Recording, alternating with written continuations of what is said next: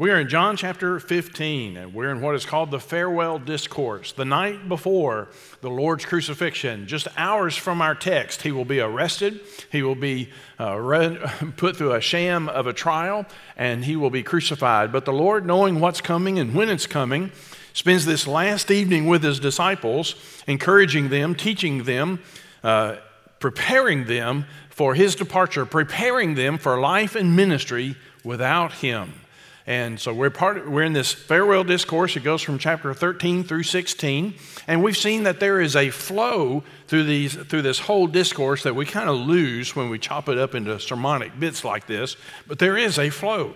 Last time we were in the first part of chapter 15, where Jesus said, I'm the vine, you are the branches, abide in me, and you'll bear much fruit. Uh, apart from me, you can do nothing. So there's that the vine and the branches, and that's going to flow right into our text this morning. We'll pick up where we left off last time. We're in John 15, beginning with verse 12. this is my commandment that you love one another, just as I have loved you. Greater love has no one than this, that one lay down his life for his friends. You are my friends if you do what I command you. No longer do I call you slaves, for the slave does not know what his master is doing, but I have called you friends, for all things that I have heard from my Father I have made known to you. You did not choose me, but I chose you and appointed you that you would go and bear fruit, and that your fruit would remain, so that whatever you ask of the Father in my name, he may give to you. This I command you, that you love one another. So, in our text this morning, we have twin themes we have love and hate. And we're going to find out we are commanded to love and we're to be prepared to be hated. So if you have your bulletin, you have that listening guide on the back panel. We start first of all with this command to love. We are commanded to love. Um, we have this triad of love we've seen as we go through the Gospel of John, where the Father loves the Son, the Son loves his followers, and his followers are to love one another. Edward Klink said that the, the love of God for Christians becomes the love of God between Christians. I want you to see, first of all, that this, this command to love one another is indeed a command. We are commanded to love one another. Jesus was asked during his earthly ministry, Master, what is the, what is the great commandment? What's the first and foremost commandment? What's the most important commandment? Now, the Jews had, had identified some 600 plus commands in the Old Testament. And so that was kind of a trick question. A lawyer asked that question What's the most important commandment? What stands out? And Jesus said, Love God with all your heart, soul, mind, and strength. This is the great commandment. And the second is like unto it love your neighbor as yourself. That is an Old Testament command. It's a commandment. Now, we back in chapter 13, again, this same setting, this farewell discourse up in the upper room, Jesus told his disciples in John 13, 34, A new commandment I give to you, that you love one another, even as I have loved you, that you also love one another. And when we dealt with that in, in that setting, we saw that, that the commandment to love one another is, is not new in itself. That's old. That goes back to the Mosaic law. That's Old Testament. But the newness of it is that Jesus is the standard. You love one another as I have loved you. But again, that's the same, it's the same setting, same night, same discourse. Just moments later, Jesus says in verse 12, Here's my commandment that you love one another as I've loved you. And verse 17, this I command you that you love one another. In fact, those two commandments, those two verses form an inclusio around what's inside it. It's a book, bookends. So, three times in this same evening, in this same setting, with the same audience, Jesus says, I'm giving you a commandment. Love one another as I've loved you. Love one another as I've loved you. Love one another. It's not a wish, it's not a suggestion. Guys, would y'all please try to love one another? That'd be great. Would you, you try? Could, you think you might love one another? No, it's a command from our sovereign Savior. I'm commanding you love one another as I have loved you. Love one another. It's a command. Now, we've seen before that biblical love is not an emotion, it's an action. That God does not command us to feel a certain way about people, He's commanding us to treat people in a certain way. So He's not commanding a, an emotional response, He's commanding a behavioral response. He's commanding us to, treat each other according to love, to act in a loving way toward one another. You know, doing to others as you would have them do unto you, it's another way of saying love your neighbor as yourself. You do unto others as you would have them do unto you. That's what it looks like to love your neighbor as yourself. Well, you love one another as I have loved you. It is a command. Now, notice that, that Jesus is the example. He is the standard in verse 12. Love one another just as I have loved you. Greater love have no one than this, than one lay down his life for his friends. And that's exactly what Jesus will do just a few hours from here. He will lay down his life for his friends. Now, back in verse 10, Jesus is the paradigm for obedience. As I have obeyed the Father's commands, you, you need to be obeying my commands. So he's the, he's the paradigm, he's the example of obedience. Here, he's the example of love. You love each other, just look the way I do it. You, you, you love each other the way I've loved you and he will lay down his life for his friends. Now, John, John's paying attention. And later on, our gospel writer will write 1 John. And in 1 John chapter 3, he says this We know love by this, that he laid down his life for us, and we ought to lay down our lives for the brethren. Little children, let us not love with word or with tongue, but in deed and in truth. So John, John was paying attention. He took it to heart, and he tells us we ought to lay down our lives for the brethren. Now, here's what I want you to notice too. here's your outline. You marry the family. You marry the family. Did y'all know that? If you're married, you understand you marry the family. if you're thinking about getting married, you need to take a good hard look at your proposed spouse's family because, listen, you marry the family. the family comes with. And your proposed spouse needs to look at your family because they're, going to get they're going to get your family. You marry the family. You get the in-laws, you get the outlaws, you get them all. And you think, well, we'll move away from them. Well, good for you. That's nice. You still marry the family, Bubba. I mean, you, you get them all, don't you? You, you get married the family. Guess what? It's like that with Jesus. When you get saved, it's not just you and Jesus. You marry the family. There's a family that comes with the Lord. You get his family too. So you, you, you, marry the family. As you read the New Testament, you find out following Jesus is never just you and Jesus. Following Jesus is a family affair. The family of God follows and serves Jesus as a family. In fact, our gospel writer, he's going to tell us in 1 John, you can't love God without loving his family. You can't do it. Don't say you love God and hate your brother. You're a liar. No. To love God is to love his family. To love his family is to love him. You marry the family. Kenneth Gangel said this This command could not be more simple to understand or more difficult to carry out. That's right, isn't it? Love one another as I've loved you. Well, that, that's not rocket science. I mean, that's pretty easy. I, I, I get it. Love one another. We ought to love each other as He loved us. It's easy to understand, but man, it's hard. Why is it so hard? Well, can we be honest? God's got some crazy people in His family. You know, every, every, every family tree has some nuts in it. And if you think your family tree doesn't have any nuts, then you're probably the nut in your family tree. Well, God's family tree's got some nuts in it. And there are some folks in the body of Christ that are, frankly, they're just really hard to love it's hard to carry out. But it's a command. We're to love one another as God, as Christ loved us.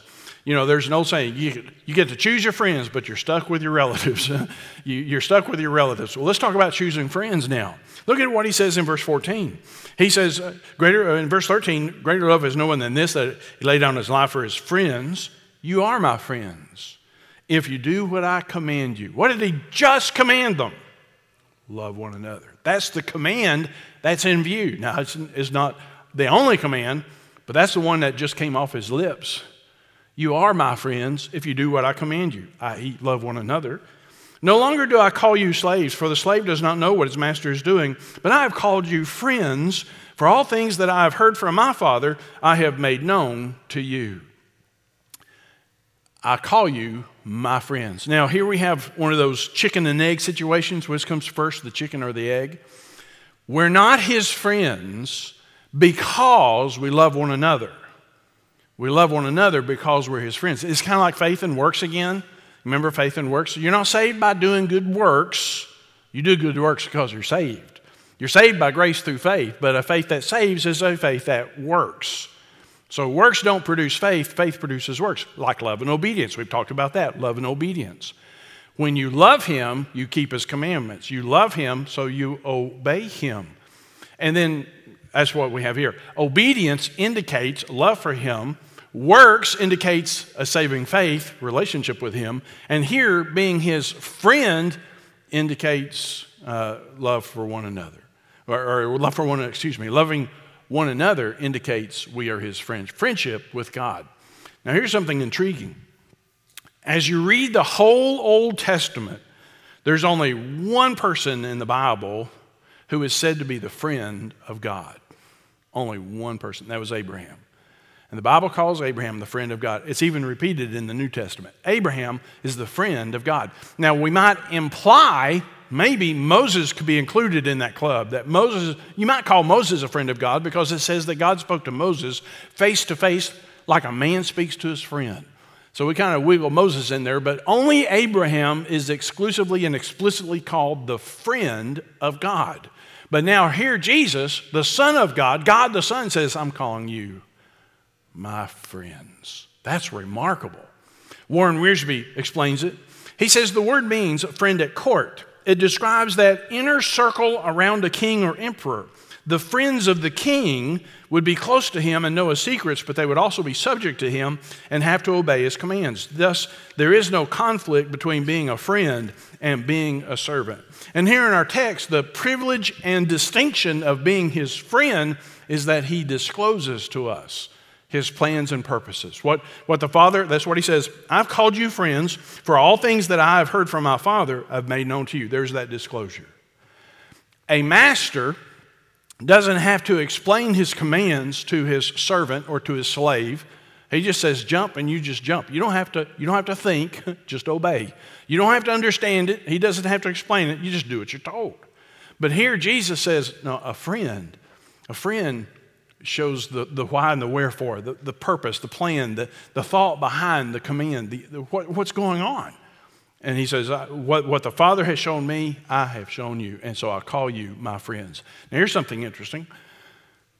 Nowhere does the Bible ever use the language, Old or New Testament, the Bible never uses the language of God being our friend or Jesus being our friend. Now, we sing a hymn what a friend we have in Jesus, all our sins and griefs to bear. But the Bible doesn't use that language. But here Jesus says, I'll call you my friends. My friends. So, so be careful. He's not our buddy, our pal. He's not, he's not our homeboy. He's not the old man upstairs. No, he's God. But our loving God dares to call us his friends if we do what he commanded, namely, love one another. Well, we talked about choosing friends. You get to choose. Do you want to be a friend of God or a friend of the world? But you can't have it both ways. It's one or the other. James 4 4 says this You adulteresses, do you not know that friendship with the world is hostility toward God? Therefore, whoever wishes to be a friend of the world makes himself an enemy of God. So if you're a friend of the world, you make yourself the enemy of God, but if you're a friend of God, you'll make yourself the enemy of the world. And we're going to see what that looks like here in just a moment. Notice, too, that we are chosen and appointed to bear fruit.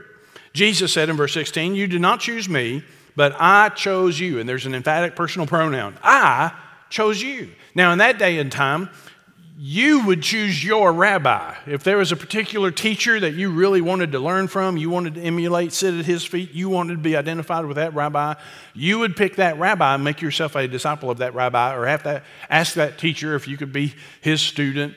But you chose the rabbi, basically. But they, these guys, they didn't choose Jesus. Jesus said, I chose you. So they don't have any bragging rights. They can't say, Look at me, look how smart I am. I chose Jesus. look at me, he calls me his friend. Look at me. No, I chose you and I appointed you. I set you in place to bear much fruit, fruit that remains. And the main idea here would be converts, disciples, those who would follow Christ. Bear fruit remains. And you see, all this, this takes us back to the beginning of the chapter. You abide in me, and I in you, and you'll bear much fruit. But I've appointed you. I chose you and appointed you to go and bear much fruit, fruit that remains. By extension, we have the same appointment. He chose you, And He has appointed you to go and bear much fruit, fruit that remains. We have the same job, the same mission, the same expectation. Well, how do we do this?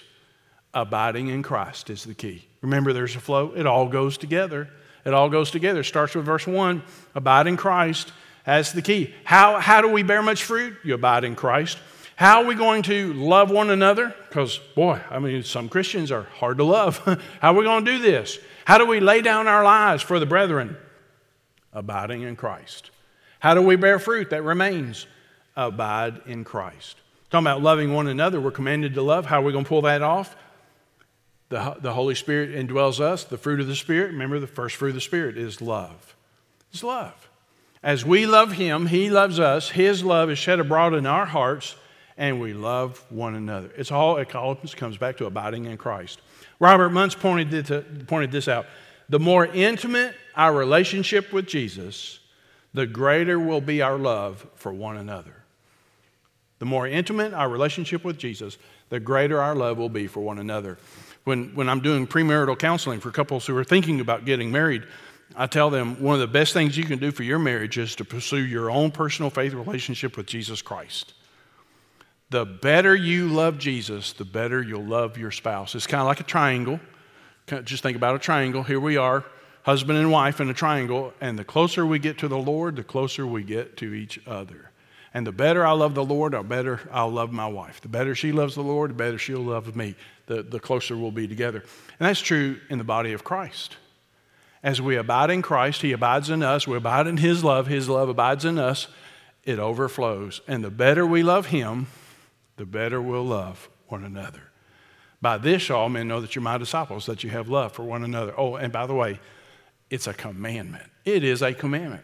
Well, we've seen in the Gospel of John a cycle of love. The Father loves the Son, the Son loves and obeys the Father, the Son loves his followers, the Son's followers love and obey the Son. And now we see that as the Son loves his followers, the followers are to love one another. And the Father so loved the world that he gave his only begotten Son. And then we're going to see, but men loved the darkness and hated the sun. Men love the darkness. And that leads us to the, to the next thing. The next theme, that is hate. So we're commanded to love, but be, prayer, be prepared to be hated. Let's pick up at verse 18, and we're going to go in, into the next chapter. Verse 18 If the world hates you, you know that it hated me before it hated you. If you were of the world, the world would love its own, but because you're not of the world, but I chose you out of the world, because of this, the world hates you. Remember the word that I said to you a slave is not greater than his master. If they persecuted me, they will also persecute you. If they kept my word, they will keep yours also. But all these things they will do to you for my name's sake, because they do not know the one who sent me. If I had not come and spoken to them, they would not have sinned, but now they have no excuse for their sin. He who hates me hates my Father also. If I had not done among them the works which no one else did, they would not have sinned, but now they have both seen and hated me and my Father as well. But they've done this to fulfill the word that is written in their law. They hated me without a cause. When the Helper, remember that's the Paraclete, the Holy Spirit, whom I will send to you from the Father, that is the Spirit of truth who proceeds from the Father, he will testify about me. And you will testify also, because you have been with me from the beginning. These things I've spoken to you so that you may be kept from stumbling. They will make you outcasts from the synagogue, but an hour is coming for everyone who kills you to think he's offering service to God. These things they will do because they have not known the Father or me. But these things I have spoken to you, so that when their hour comes, you may remember that I told you of them. These things I say I did not say to you at the beginning, because I was with you. It's been said that as Christians are known for their love, the world will be known for its hate. And here's what I want you to notice. One, persecution is certain. Persecution is certain. It, on more than one occasion, Jesus warned his disciples, You're going to have tribulations, you're going to be persecuted. You're going to be hated for my name's sake. I mean, all the way back in the Sermon on the Mount, Matthew 5, blessed are you when you're persecuted for my name's sake. So it's par for the course. Paul tells us all who desire to live godly in Christ Jesus will be persecuted. Not some, all who desire to live godly in Christ Jesus will be persecuted. First John tells us, don't be surprised, brethren, if the world hates you. Peter says the same thing. Don't be surprised at the fiery ordeal that is among you. Don't, don't be surprised like some, some strange thing is happening to you. This isn't strange, it's par for the course. It's part of following Jesus. Now, Jesus gives us several reasons. Why would the world hate Christians? After all, we're, we're so lovable. we're, you know, harmless, lovable fuzzballs. What, why would the world react so violently against Christians? Why are we hated? Why are we persecuted? Well, Jesus gives us several reasons. One, because we are associated with Christ. We are associated with Him. And verse 18, if the world hates you, you know it hated me before it hated you. And verse 20, a slave is not greater than his master. If they persecuted me, they will also persecute you. And verse 21, they will do all these things for my name's sake, because they do not know the one who sent me. You've heard of being guilty by association. You know, you lie down with dogs, you get up with fleas. Guilt by association. Well, here's hatred by association. They hate Jesus. And if you're associated with Jesus, they'll hate you. Now, by the way, when we're talking about the world in, in this chapter, in this text, world here is not the created world, it's not the created order. It is human society arrayed against God whatever level of organization, but it's, it's, it's the human population arrayed in opposition to God, uh, uh, humans against God. That, that, this world system under the, the reign of the evil one. That's, that's the world we're talking about. So, this, this world system, it hated Jesus, it, hate, it hated his followers, and it still does. It's going to hate us by association. Number two, we're not of the world. Here's another reason the world will hate us in verse 19. If you were of the world, the world would love its own. But because you're not of the world, but I chose you out of the world, because of this, the world hates you. In Christ, we are no longer of the world. We'll hear that again in chapter 17. We're still in the world, but we're not of the world. Now, before Jesus, you were in the world, you were of the world, you're part of the world, you're part of the world system. I mean, you were just, you're part of it, and the world loved it. But when you put your faith in Christ, the Bible says that God transfers you from the domain of darkness and puts you into the kingdom of His own beloved Son. And now we belong to a different kingdom. We serve a different king. We operate by a whole different set of rules and standards. We have a different vision, a different destiny, a different perspective. I mean, everything is different. And we are different. And the world hates that. You cannot be different. The world will not tolerate it. And so we're no longer of the world. First Peter, uh, First Peter says, Peter says to his readers in First Peter 4, he says, You guys used to be Gentiles. You used to live like Gentiles. You used to live like people who are far from God, who didn't know God. Namely, you, you used to pursue sensuality and lusts, drunkenness, carousing, drinking parties, abominable idolatries those are the things you used to do. Now you don't do that anymore, and the world is surprised you don't do those things, and so they malign you. They criticize you. They hate you because you don't do the things you used to do. First, John, uh, First Corinthians, Paul says the same things. He, he says, Do you not know that the unrighteous will not inherit the kingdom of God? Don't be deceived. Neither fornicators, nor idolaters, nor adulterers, nor effeminate, nor homosexuals, nor thieves, nor the covetous, nor drunkards, nor revilers, nor swindlers will inherit the kingdom of God. Such were some of you. That's what you used to be. That's what you used to do before Christ, but now you're in Christ. You've been washed, you've been sanctified, you were justified in the name of the Lord Jesus Christ. You're not that anymore, and the world can't stand it. You are in the world, but you're not of the world anymore. You don't do what the world does. And so you get persecuted. Here's another reason they don't know the Father. They don't know the Father. In verse 21, he says, They do not know the one who sent me. In verse 23, he who hates me hates my Father also. And then in chapter 16, in verse 3, these things they will do because they have not known the Father or me. Well, we've seen over and over in the Gospel of John. You love the Son, you love the Father. You receive the Son, you receive the Father. You trust the Son, you trust the Father. You know the Son, you know the Father. You reject the Son, you reject the Father. You hate the Son, you hate the Father as well. It's a package deal. You can't have the Father without the Son, you can't have the Son without the Father. It's a package deal. The world hated Christ, and so rejects the Father. And they do not know the one who sent me. We saw in John 17, or we will see in John 17, this is eternal life, that they may know thee, the one true God, and Jesus Christ, whom thou hast sent. If you know Jesus, you know the Father. That is eternal life. That's how we're saved. So they don't know the Father. Here's a fourth reason they hate us, persecute us.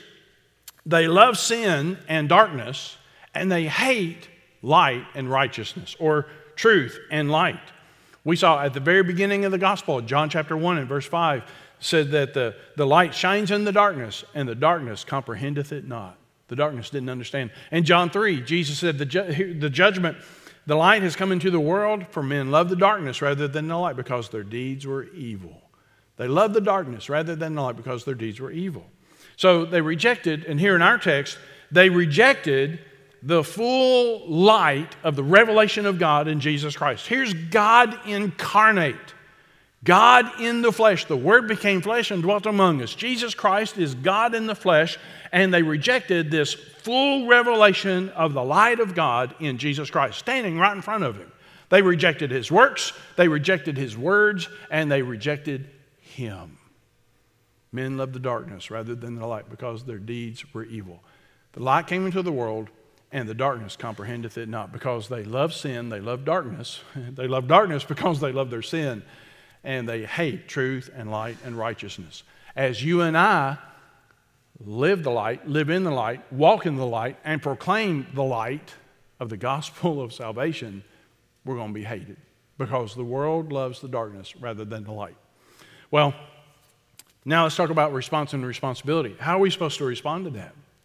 The world hated Jesus, what he said, without cause. It's irrational. Why in the world would they respond so negatively to Jesus Christ? He didn't hurt anybody, he only preached truth. He demonstrated love. He revealed God. And yet they hated him without cause. It's irrational. To hate God is irrational. To rebel against God is irrational. Sin itself is irrational. They hated him without cause.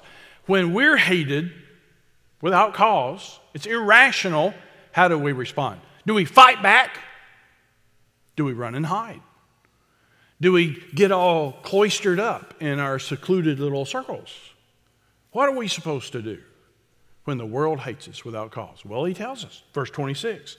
He says, The Holy Spirit, the Helper, the Paraclete, when he comes, whom I'll send to you from the Father, that is the Spirit of truth who proceeds from the Father, he will testify about me, and you will testify also. You will testify. You will bear witness of me also, because you've been with me from the beginning. What's our response? What are we supposed to do? We're supposed to testify, bear witness of the Lord Jesus Christ. That's our job. Lovingly, courageously, boldly testify of the Lord Jesus Christ. Peter and John. I mean, we move into the move into the book of Acts after Pentecost. Peter and John, they're preaching the gospel. They get arrested. They are punished, and then the religious leaders threaten them. You will stop preaching this message of Jesus Christ. You will stop preaching in the name of Jesus. And in Acts chapter 4, Peter and John tell the religious leaders whether it's right in the sight of God to, to give heed to you rather than God, you be the judge. But we cannot stop speaking about what we have seen and heard. We, we can't stop. We can't stop. Paul says the same thing. In 1 Corinthians 9, Paul says that uh, if I preach the gospel, I have nothing to boast of. For I'm under compulsion. really, I have no choice. Woe is me if I preach not the gospel. I'm under compulsion. I have to. I can't not preach the gospel, come what may. No matter what happens, I have to share the gospel. I'm going to testify of Jesus Christ. That's how we respond. Lovingly, boldly, courageously, we testify of Him. Don't be surprised and don't stumble. There's your outline. Don't be surprised. In, verse, in chapter 16, verse 1, these things I've spoken to you so that you may be kept from stumbling. Remember, this is the night before Jesus is going to be crucified. This is that final teaching session with his disciples. And Jesus is preparing them for what is to come. And in that mode, he says, I'm telling you what's coming so you won't be surprised and so that you won't stumble. And the word stumble there is the word we get scandalized from. You won't be scandalized. I don't, I don't want you to be surprised. Don't want you to be shocked. Don't want you to be dismayed. I don't want you to fall down or fall back or fall away. I don't want you to be disappointed or disillusioned. You know what's coming. I'm telling you in advance. And then notice abiding in Christ is the key. Remember, it all goes together? Abiding in Christ. How do we boldly, lovingly keep proclaiming Christ to a world that hates Christ and hates us and persecutes us for his name's sake? Even kills us in the name of God, thinking that they're doing God a favor. How do you stand strong? By abiding in Christ. Notice, notice in verse 26, the Paraclete, the Holy Spirit, the Helper, he will testify about me, and you will testify also. It's not the Holy Spirit over here, he's testifying about Jesus doing his thing, and we're over here testifying about Jesus doing our thing. No, the Holy Spirit testifies in our testifying. It's a cooperation. The Holy Spirit empowers us, equips us, emboldens us to testify, to bear witness. Remember, he's going to bring to remembrance to the disciples, he's going to bring, bring to remembrance all the things that, that Jesus has said and taught them. We saw that before. Later on, he's going to tell them, listen, guys, you don't, when you're getting arrested and persecuted, you don't have to worry about what, what you're going to say. The Holy Spirit will give you the words to say at that time, at that moment. The Holy Spirit, He emboldens, He equips, He enables us to testify. He empowers us to testify, and He's bearing witness in your witness. It's the Holy Spirit in us. Again, abiding in Christ. We abide in Him, He abides in us. The Holy Spirit abides in us. We abide in Him. We're filled with the Spirit, and that's the key. The abiding in Christ is the key. Let me show you one last thing. We need the love of the saints. We need the saints. And you see how it all goes together. We abide in Christ, we abide in His love, His love abides in us. How do we bear fruit? We abide in Christ. How are we going to love one another? We abide in Christ. How do we face a world that hates us because it hates Christ? By abiding in Christ. How do we faithfully testify in a hostile environment? We abide in Christ. But we're also commanded, in that same sense, love one another, love one another. I'm commanding you, love one another. Why? Because we need each other. And if we're going to face a hostile world that hates us just because we love Jesus, we need to know we're not alone. And when you try to stand up for Christ in that classroom or in that workplace or in that environment or to that family member, you need to know you're not alone. And we need to know we have each other's backs. You marry the family, you got a family when you got Jesus. We need to love one another. We don't need hostility in the body of Christ. We don't need fear and suspicion and intrigue in the body of Christ. We get that out there. In the body of Christ, we need the love of the saints to know we're in this together. We love the Lord together. We're going to serve the Lord together. We testify together as we face a hostile world together. It all goes together. Do you know Jesus Christ is your Lord and Savior? Have you been saved? Has there been a time in your life when you've repented of your sin, put your faith in Christ, asking Him to forgive you and to save you? If not, that's your greatest need. And, and I invite you to come to Him this morning. In a moment, we're going to stand and sing our hymn of decision. I'll be right down here. I invite you to come to me and say, Preacher, I need Jesus. I want to be saved, or I have questions, or explain it to me. However, you want to say it. We'd love to talk with you privately, pray with you if you'd like to, but you can leave here today a child of God. We invite you to come. Or if you're looking for a church home and God has brought you here, God has shown you this is where He wants you to worship and serve for this season of your life, you can come say, We want to join this church, and we'll take it from there. Or to follow Him in baptism, or pray with somebody we invite you to come as well. Let's pray together. Father in heaven, God, we thank you for your word. And Lord, we admit that loving one another, it's, it's, it's not rocket science. It's easy to understand, but Lord, it's, sometimes it's really hard to do. Lord, help us to love one another as you loved us, that we would lay down our lives for the brethren. Lord, help us with this, that all men would know that we are your disciples because we have love for one another. And God, we pray that uh, we would stand strong and faithful and loving and courageous and bold as we testify to the Lord of the Lord Jesus Christ in a hostile world. Lord, seal this message to our hearts. Take, time, take charge of this time of decision. We pray it in Jesus' name. Amen.